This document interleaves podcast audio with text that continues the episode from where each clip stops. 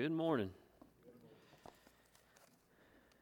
We uh, we're gonna do things just a, a wee bit different this morning. Uh, Lord just laid this on my heart a while ago. Just I got to writing down some some things this morning in my study, and and just it, Lord just impressed it on me just to pray this morning before we even do anything else. We got a lot going on uh, in our community. We got a lot going on in our state. We got a lot going on in the country. We got a lot going on in the world. And uh, I don't know about y'all, but the only person I know I didn't fix this mess we're in is God. And so this morning we're going to pray. I just had a few things here that, that just come to mind, and, and just uh, one of the things that we was talking about this morning is is uh, Haywood County. Uh, that's a mess down there uh, around Clayton, down that area, and it's just uh, it is terrible. I don't know. Do you know what the body count? Have they found them all, or have you heard anything? Nothing. So it's it's pretty pretty rough down there. The last I'd heard is missing 30, which I think that went up, and then they started finding some, but that's from the flood and from the other night. So I'm, want to pray for that county wise, uh, Avery County as well, because I know y'all got hit a little bit harder than we did down in Watauga. Um, Jason Daniels, I don't know, most y'all don't know this, but I, will I'll go ahead and tell you. I told him Wednesday night. Jason had uh, COVID. He's recovering now, but his dad has it, and he's down in Spruce Pine, and he's he's he's struggling. So the concern there with Jason is uh, not so much his dad, but keeping his mom away from everybody that's got it and keeping her healthy. So be praying for uh, for Tony and for Jason and, and, and Jason's mom as well. Um, Jonathan's not here, but Jonathan had a coworker with COVID. He he did get released to, get to go home. His name is Drew Gray. We continue to pray for him. And then uh, we had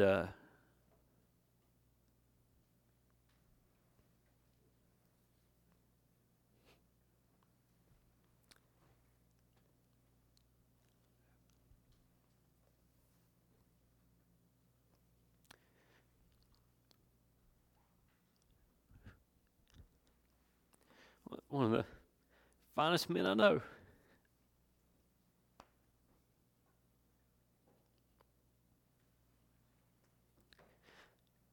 Preacher Bill Warren passed away this morning.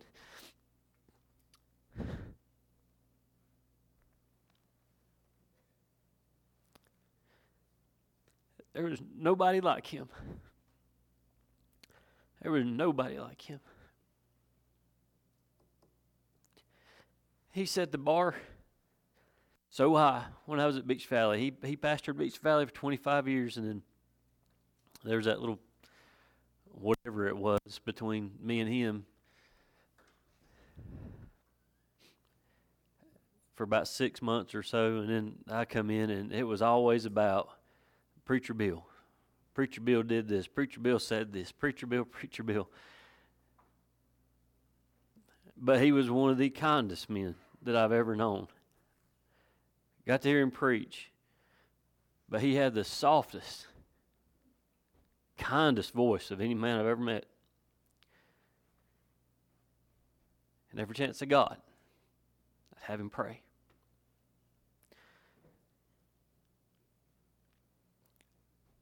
So we're going to pray for the Warren family this morning. Y'all probably don't know him. That's all right. Just pray for the family.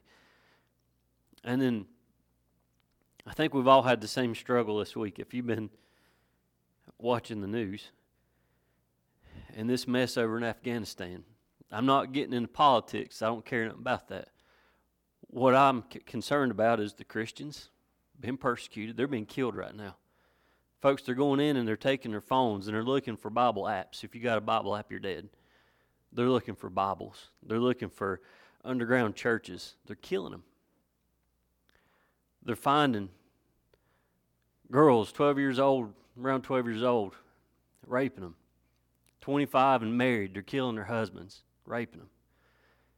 It's nasty, folks. It don't even sound like it don't sound like anything that's real right now. It just sounds like something made up. So we need to pray for our military as they go back over, hopefully, and take control.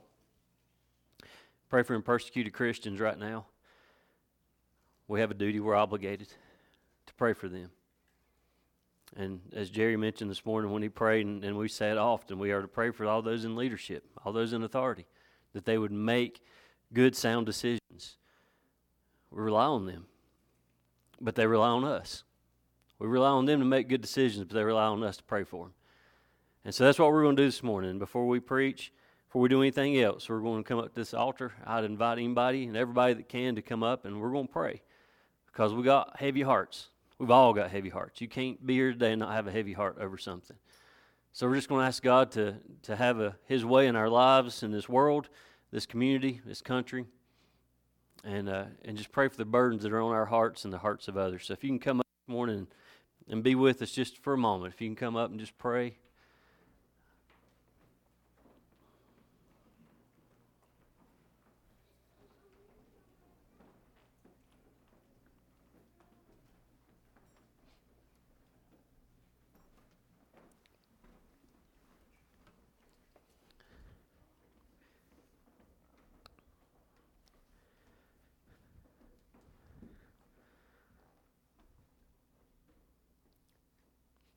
Lord God, this morning we come to you with broken hearts.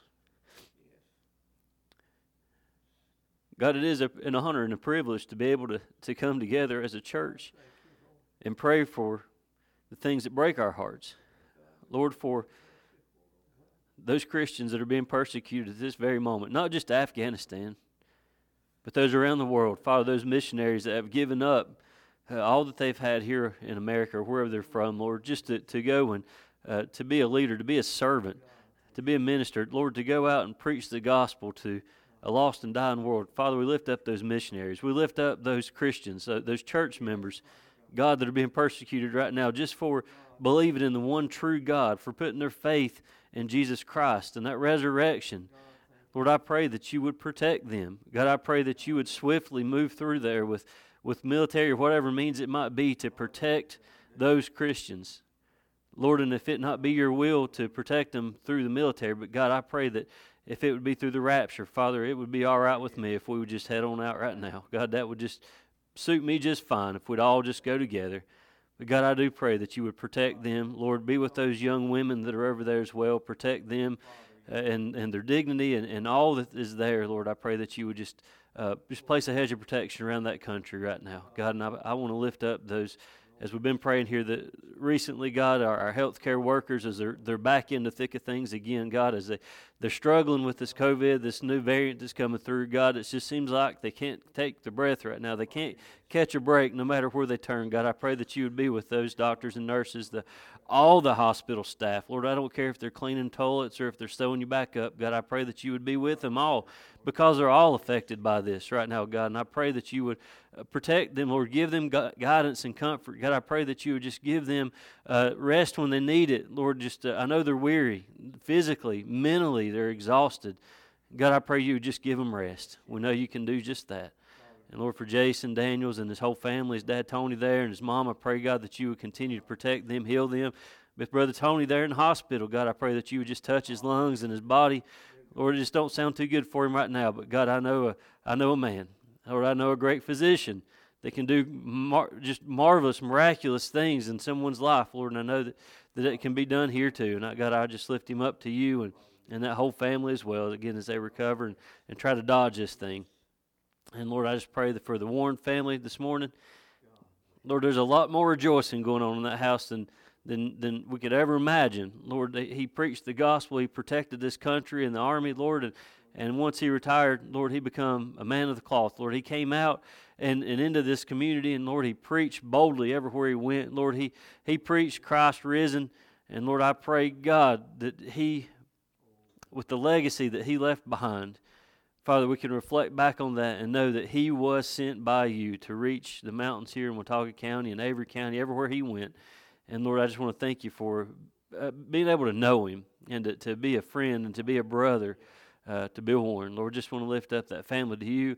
Lord, I know they're rejoicing in the, the pre- that He's in the presence of His Lord and Savior right now. And God, for all those other burdens that are on our hearts right now, for Haywood County, those that are lost and missing through the floods, Lord, I pray that you'd be with them. Be with the emergency service workers there, DOT, everybody that's involved, all the local government that's involved in the, the body recovery and the rebuilding and all that's going to have to take place there. Lord, I pray that you would give them rest and comfort as well and discernment. God, it's, uh, it's going to be a, a, a long haul in front of them, Lord, and I pray that you just be with them and give them rest, give them. Um, direction as well, and Avery County as well, Lord, as uh, they were hit and affected badly by the floods. Uh, Lord, I pray that you would be with that, uh, all those involved in, in that recovery as well, and the rebuild that's going to take place as well. Again, Lord, just thank you for this morning. Thank you for this church, for their hearts, and Lord, just for bringing burdens to this altar, placing them here, Lord, and I pray that they'd stay right here. They've given them to you. We love you and we praise you this morning. All this in your son's name we pray. Amen. Amen. Thank you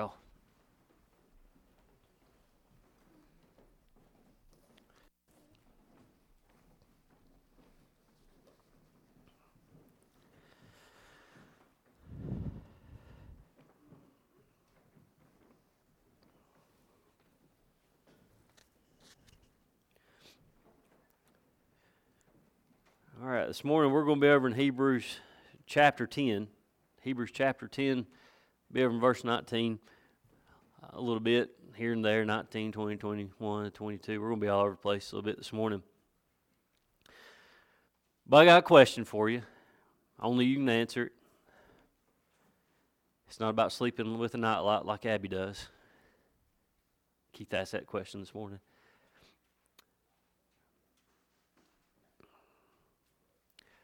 It's a serious question. And it's one only you can answer. It's personal, actually. It's a very personal question. And the question is Are you living for Jesus? Are you living for Jesus? I wish I could answer. I, I, can, I can answer for myself. I can't answer for anybody. I can't even answer for my family. I can't answer for nobody but myself. Are you living for Jesus? That's an important question. And I don't care if you don't hear anything else I have to say for the rest of the day. I want you to think about that. Are you living for Jesus? If you've read much of the New Testament, you know Jesus did some remarkable, incredible things I mean, he done some awesome things, but he also done some incredible things for us, for me, for you, each one of us. He done some amazing things there. He left the riches of heaven. I mean, that right there alone, just to think about that, he left the riches of heaven to come down here to be with us, to deal with the things that we have to deal with as Christians, to deal with persecution, to deal with heartbreak and humiliation. He left heaven where he didn't have to deal with, he did not have to deal with death or dying. He didn't have to deal with sin. He didn't have to deal with bad weather. He didn't have to deal with looking for something to eat. He didn't have to deal with looking for somewhere to sleep. He did not have to deal with any of that stuff, but he left that. And he came to heaven, or came to earth from heaven to be with us. That, to me, that's amazing. He destroyed his enemies, which means he cleared a path for us to be able to worship and, to fellowship in a certain way. He brought us closer to the Father. You think about when he died on that cross, what happened when he died on that cross? It says the Bible says that that veil was it was it was rent twain right down the middle, which means he's that separation between us and God, which would have been the curtain, the Holy of Holies, no more. When He died, He gave us direct access to the Father. That says a lot right there. That's love right there. And not only does He forgive us of our sins, I'm just going to give you four brief ones right now. There's a whole list of them.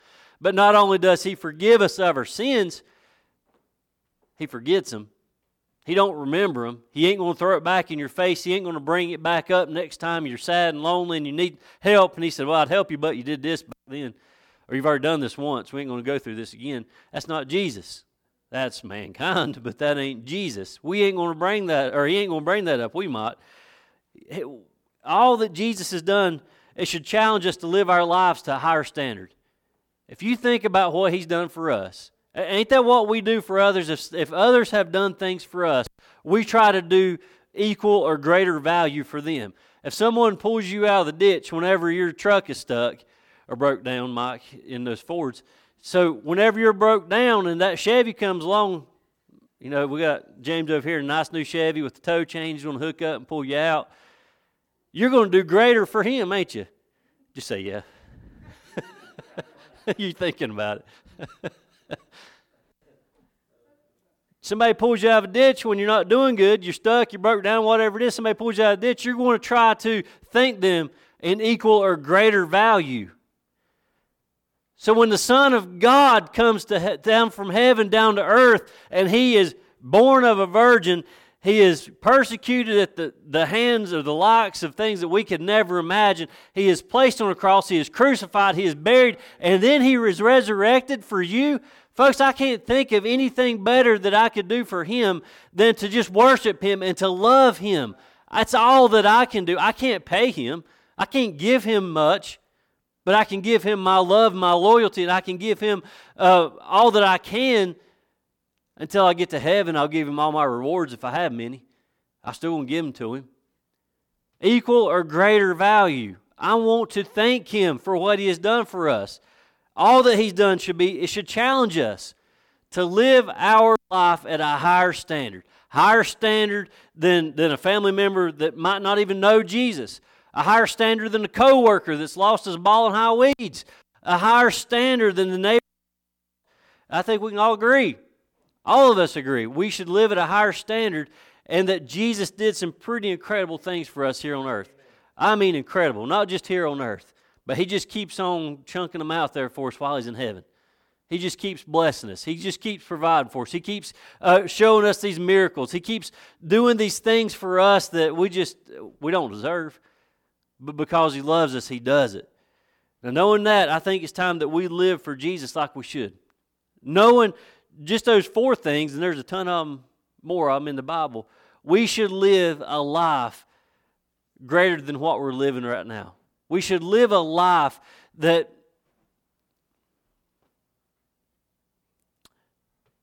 it shows honor to Jesus for what he done. That's the kind of life we should be living. And what kind of life does that look like? How do we know if we're doing what we should be doing here in this life?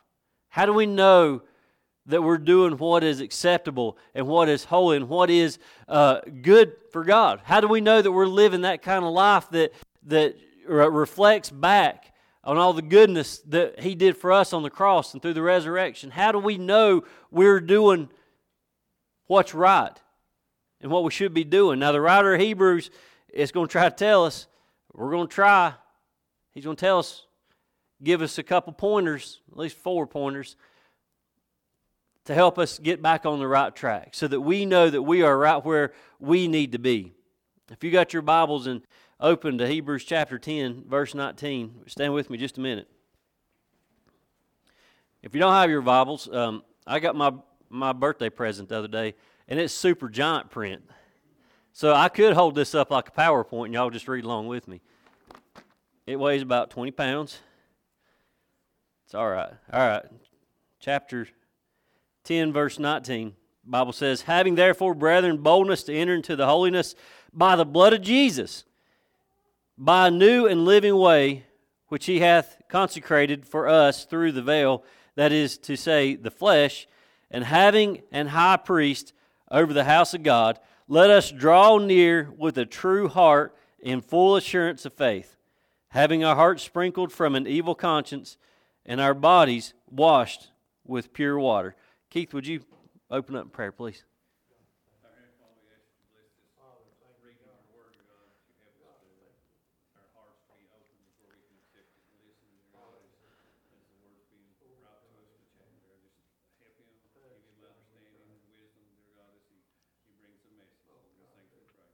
Amen. You can have a seat.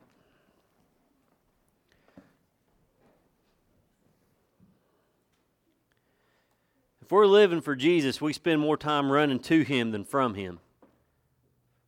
If we're re- living a life that is acceptable, if we're living a life that is truly uh, exalting God like it should be, we would be running to God more than we're running from God. Just ponder on that just a second. Hebrews, the first part of Hebrews 10 22, it says, Let us draw near. Let us draw near. Draw and near. I like those two words right there. Let us draw near We all know the, the Old Testament runner, Jonah. Everybody's familiar with Jonah, the great fish. Everybody knows about Jonah. What did Jonah do? Jonah ran from God. Did Jonah run near God? No, he ran away from God. He went and he got on a boat, went on out, got into a storm, got thrown overboard, swallowed by a great fish, then got vomited up on the shore. He ran from God. Why? Because God said, Go to Nineveh, preach repentance. Mm-mm, I ain't doing that. And he ran. He ran. It's not what we're supposed to do. We're not supposed to run from God. We're supposed to run to Him. Jonah went the opposite direction of God. God's over here, Nineveh's over here, Jonah goes over here. He did not run nowhere close to God. The New Testament, the rich young ruler wanted to come to Jesus on his own terms. He said, I'll do this, this, and this. I'm not going to give up this. I'm not going to do this, but here's, here's how I'm going to get to heaven. Don't work that way. You can't go to God and you, you can't negotiate a contract with God and say, Lord, you know what? I'm just going to do these things and then I'll just come on into heaven whenever I'm ready. God, He's not going to He's not going to oblige that. He's not going to say, Yeah, it's good. I've had to do all week long. I've had to deal with a bunch of New Yorkers that are trying to renegotiate a contract that we wrote with them. I, we, I had my lawyers look it up and write this thing out. Now their lawyers are pick, picking it apart and wanting us to add things in that are convenient for them. That's what a lot of people want to do when it comes to going to heaven. They want to do things that's convenient to them before they can go to heaven. And God said, mm my son's the way, the truth, and the life. No man cometh unto the Father but by me. You ain't going to squeak in any other way. There's not an option B or C or D. He said there's a, an option A, and that's Jesus. And that is it. And this rich young ruler said, I want to come to heaven on my own terms. Jesus said, No. And so this rich young ruler ran from God. He went the other way. He didn't draw near to God, he drifted further away from the shores, what he did. There may be some people here today that instead of drawing near to God, they have pushed him away. They've lost a family member. And so there's bitterness between them and God. Not God being bitter, but you being bitter to God. And so you've pushed God away. You said, I don't I can't deal with this right now. Maybe God's taken someone in your life and you you didn't want him to take them yet, so it just ain't time. And so you're bitter. Maybe something happened in your life and you're you're mad at God for not stopping it. Maybe you seen that you was going to lose your job or lose your house or lose your car, lose something. You seen it coming, and you thought, well, God will fix it but he didn't fix it the way you wanted him to fix it. He fixed it the way he said it needed to be fixed. And so you're mad at him. You're bitter at him. The end result is that you pushed away from God instead of drawing near to God. In the loss of a loved one, you draw to God. In the loss of finances or your house or your car, whatever it might be, you draw to God. In the time of persecution, you draw to God. In the time of need, you are to draw to God. That's what that's what the writer of Hebrews is telling us that we are to draw to God whenever we struggle. Draw to God when we have a time of fellowship, when we have a time of celebration, when, when God has done something great in our lives, we need to continue to draw to Him. Don't just stop because things are going good. God answered a prayer. Let's just stop praying now. Wait till the next one. He said, just keep drawing to Him. Keep drawing. But you've pushed away from God instead of drawing to Him. You ran away from Him instead of running to Him. Now, there's also those people out there that just flat out ignore God. That's the same as, it, as running from Him. They just flat out ignore Him. They believe they can handle whatever's going on in their lives. They believe that I'm in control, I can take care of it, I don't need God, so we'll just stand back here on the shelf. They don't want to bother God because they say, well, He's too busy. You know what? There's famine going on down in Africa. There's flooding going on out in the Midwest or whatever's going on around the world. He's too busy with those things. I'll just take care of this myself. Folks, that's the same as running from God.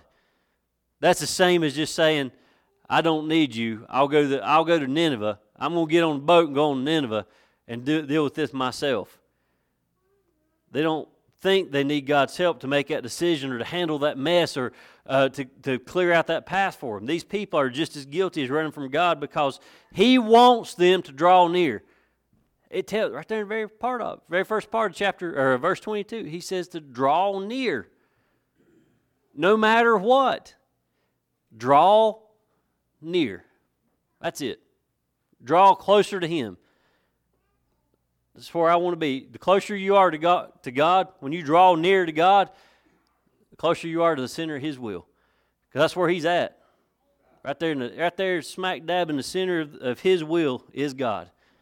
And He said, just get as close to me as you can. Number two, if we're living for Jesus, then we don't flip flop between Him and the world. If we're truly living for Jesus, we ain't going to flip flop. We ain't going to change our minds. Verse 22 again, it says, Let us draw near, and it says, with a true heart. Let us draw near with a true heart.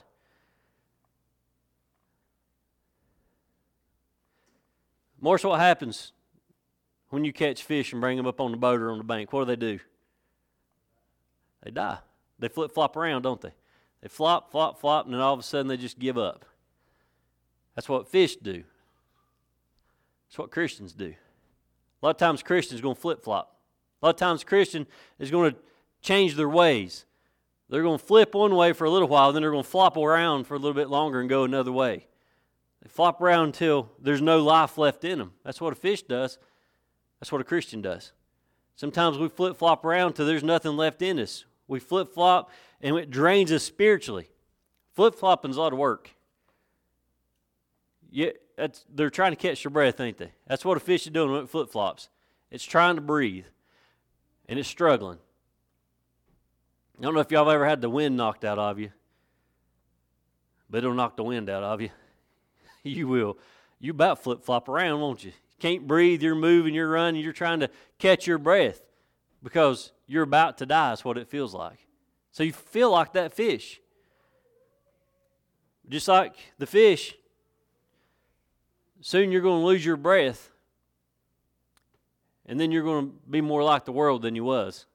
When you lose your breath, you start grasping for things that are worldly and less like things of, of heaven or of God. The world is dead to the things of God. The world has no clue what God can offer them. The world is struggling right now. It's, it's in its final days right now. The, wor- the whole world, it's in its final days can't deal this. We can't do this much more. We can't deal with all this sinfulness much more in the world. Who are the flip floppers? I'm not talking about those women that wear flip flops all the time. I used to work with one of those all the time. Wear flip flops all the time. And you wear flip flops all the time, don't you? That are Crocs. Who are the flip floppers? Not the shoe flip flops, not the not the Air Moses. I'm talking about the who are the flip, who are the people that that flip flop between church and the world. Every church has got them. They're the ones who have what we would call divided loyalties. Just not really sure where they want to be. God's first in most things in their life on Sunday, most time, first in their life, unless there's something else that they want to do and then he becomes second or third. That's flip flopping. That's flip. That's that's in white robes we talked about a few Sundays ago. Those hypocrites. They put on a good show Sunday mornings, but during the week they revert back to the ways of the world. That's flip flopping. Oh, they can say a prayer. Oh, they can sing a song.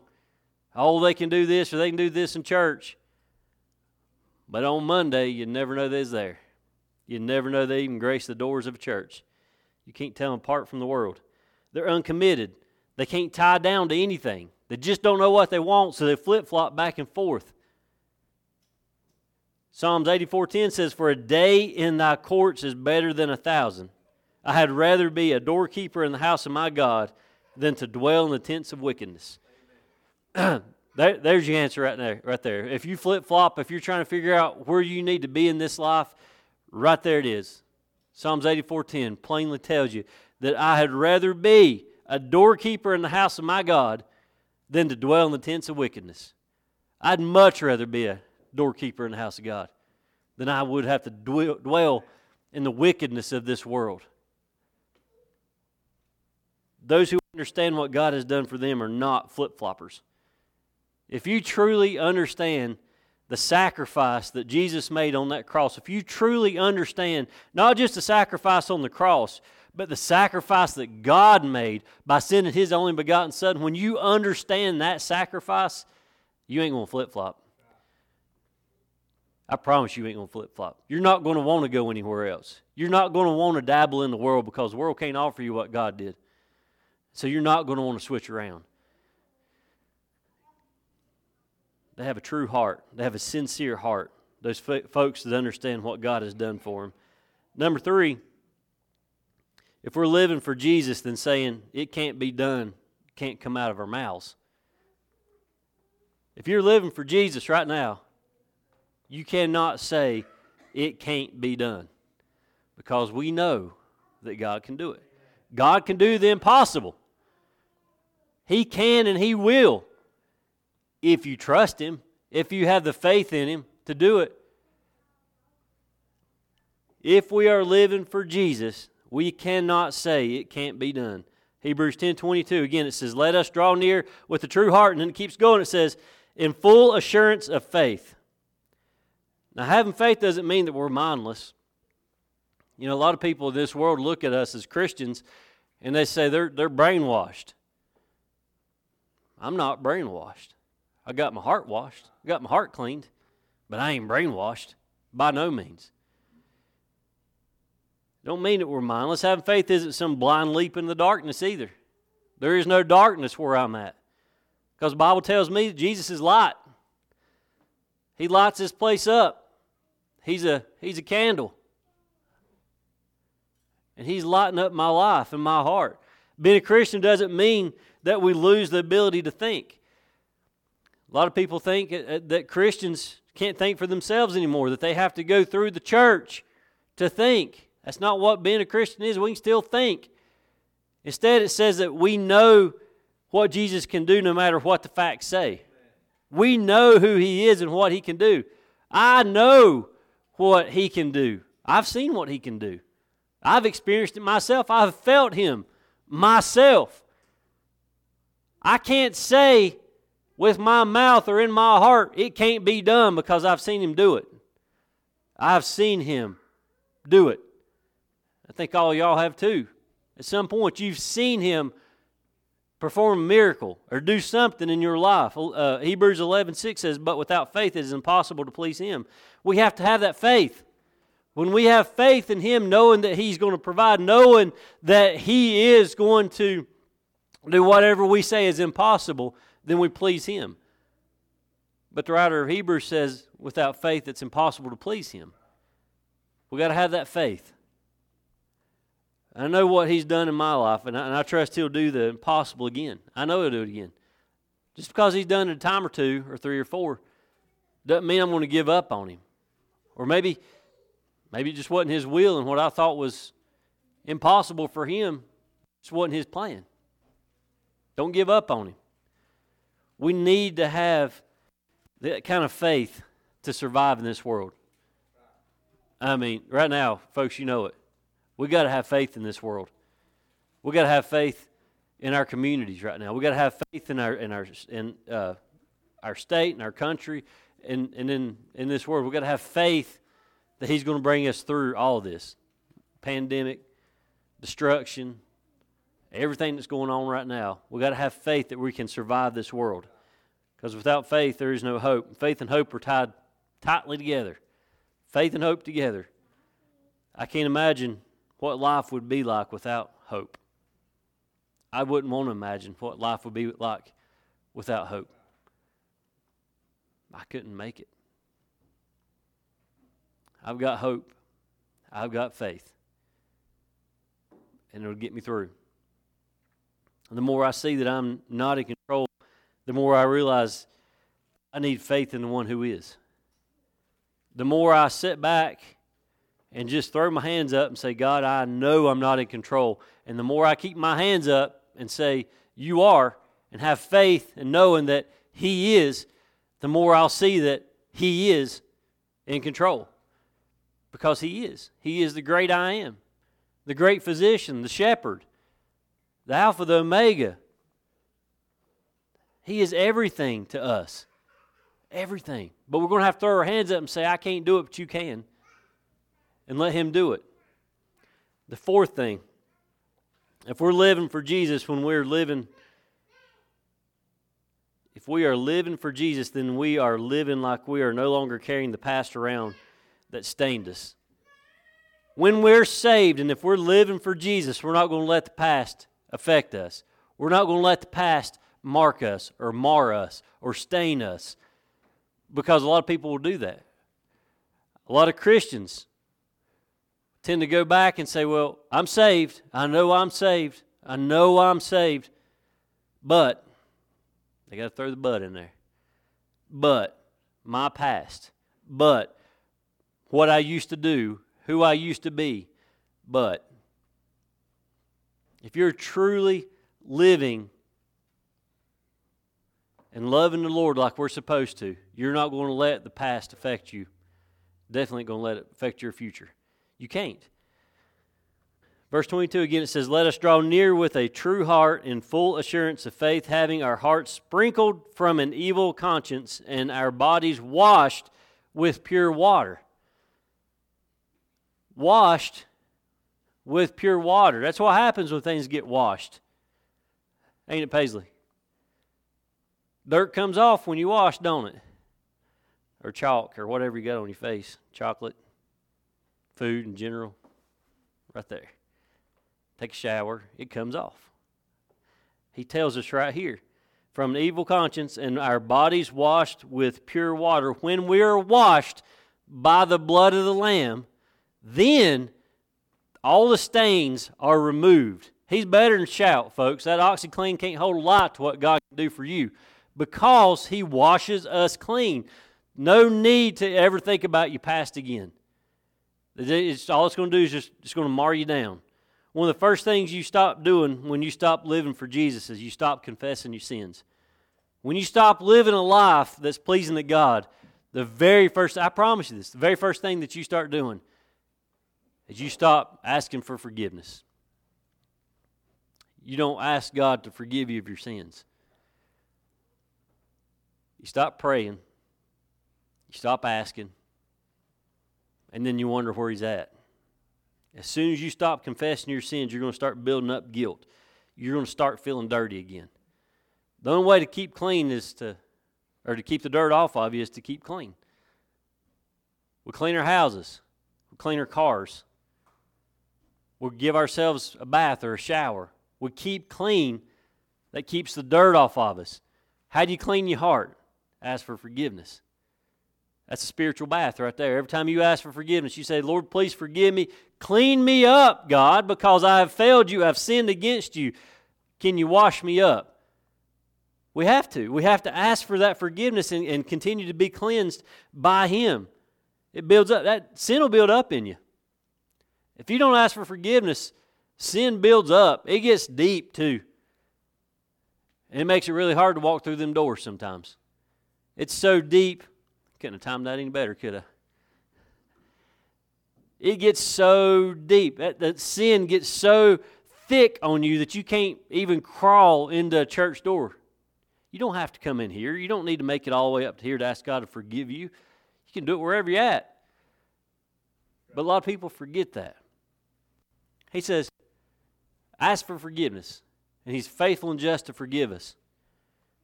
Ask Him to forgive, and we need to do it often. We got to ask for forgiveness often. I mean, not some of us, a little more than others, VJ. Cleaning should be a part of your everyday routine, shouldn't it? Should, yeah. We'll get up in the morning. What do I do? Brush your teeth, or wash your hair, or take a shower, or shave, or all the above. That's that's part of our routine. We get up, we clean up.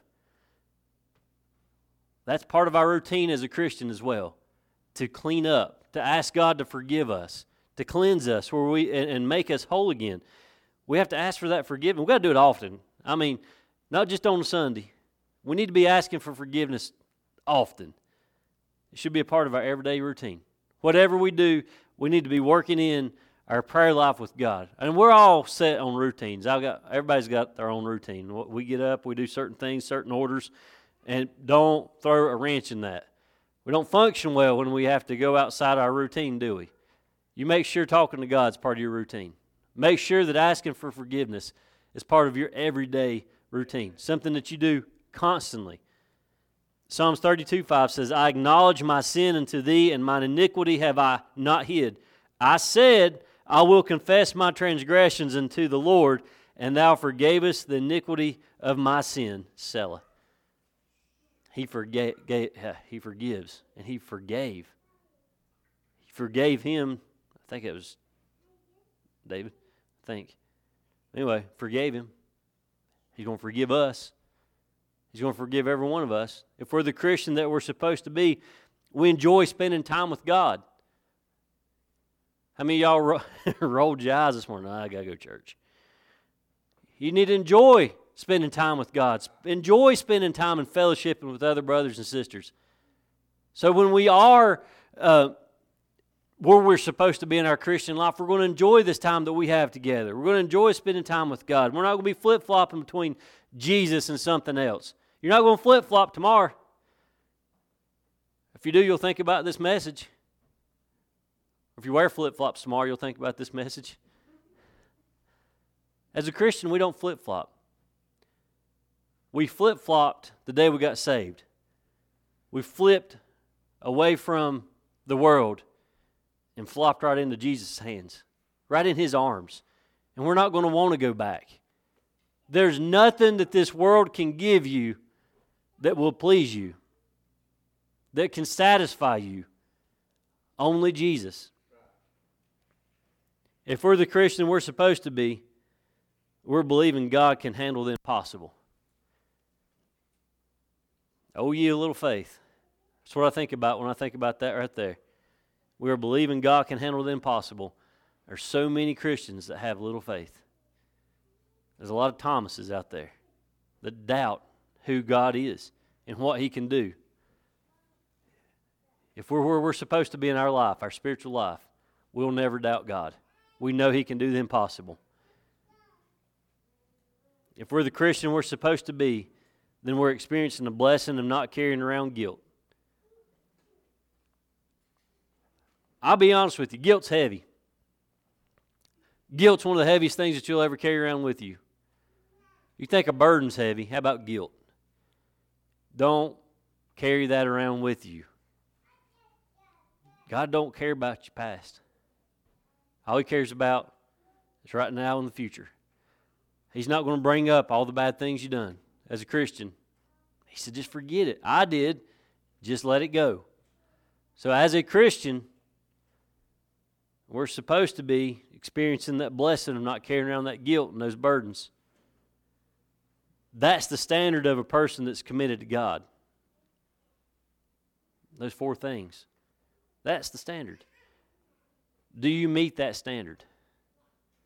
As a Christian, do you meet that standard?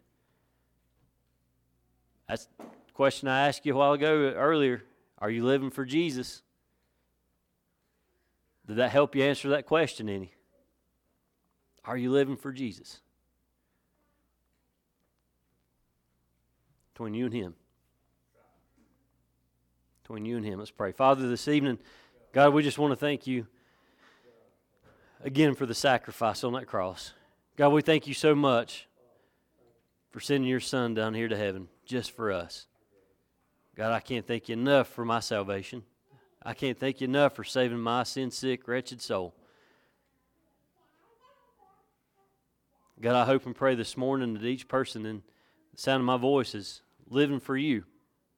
There's nothing hindering their, their fellowship with one another. There's nothing hindering their fellowship with you. They are that light that we talked about in Sunday school. They are that light. No matter where they go, others can see you. God, we want to lift up this community to you as well. Again, God, I can't I can't stop. Lord, I've been affected by so much here recently, and I pray, Lord, that you continue just to grow the community, grow this county, strengthen them. God, as they go into that tent revival next or tomorrow night, start tomorrow night, God, I, I pray that you would keep them healthy and safe. Lord, I do ask for salvation. Lord, if there be one that's there that's lost, Lord, I pray there be salvation come from it. But God, my biggest fear is that something something bad may happen there. God, we don't want to need it. We don't need another repeat of Mitchell County.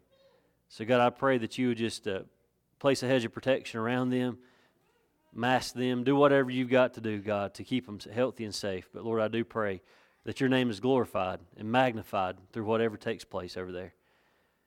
And Lord, as we go about our business this week, Lord, I pray you give us an opportunity to be a witness and a light to those that are around us, to, to be a witness to someone that may be lost, maybe somebody that's struggling. Lord, I pray that we can come to them and we can comfort them with your words. Lord, I pray again that you just continue to bless the church, those that make it up, continue to keep us healthy and safe in all that we do. Lord, we praise you and thank you. All this in your son's name we pray. Amen. Amen. All right. Well, I'm done for today. Back here next Sunday. I'm trying to. I've noticed that uh, we're getting a lot more response out of the written devotion than we are out of the film devotion. So I was kind of going that route for a little bit there on the Facebook page because uh, I like the fact that we're getting more people to read those instead of just watching this mug up there. So we'll, we'll keep trying that and see what happens. But y'all be safe going home. We'll see you back here Wednesday night.